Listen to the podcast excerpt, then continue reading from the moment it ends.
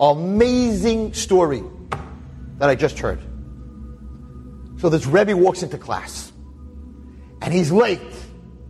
And he walks in, sits down at his desk, and a kid in the middle of the class, Rebbe, starts pointing to his watch.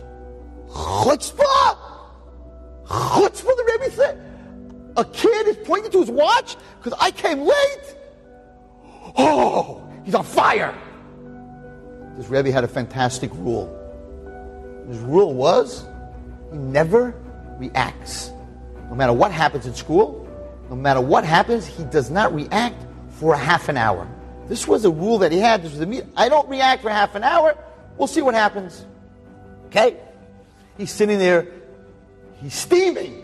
What's with this kid? Half an hour, the bell rings, it's recess. Oh, this kid's going to get it now. Oh, I'm a chutzpah. Points to his watch. And the kid runs up to the desk.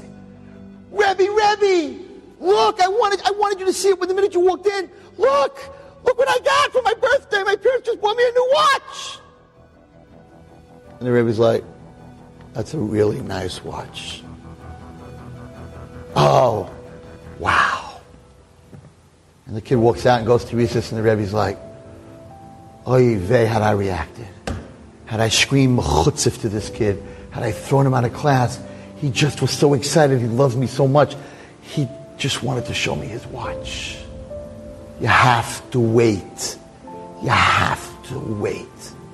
Because if you wait, the reaction will be 100% different. Yielding.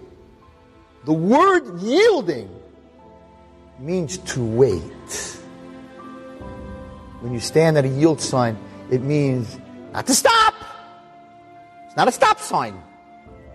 It's a yield sign. Let the other person go. You go second. That's Vatranas.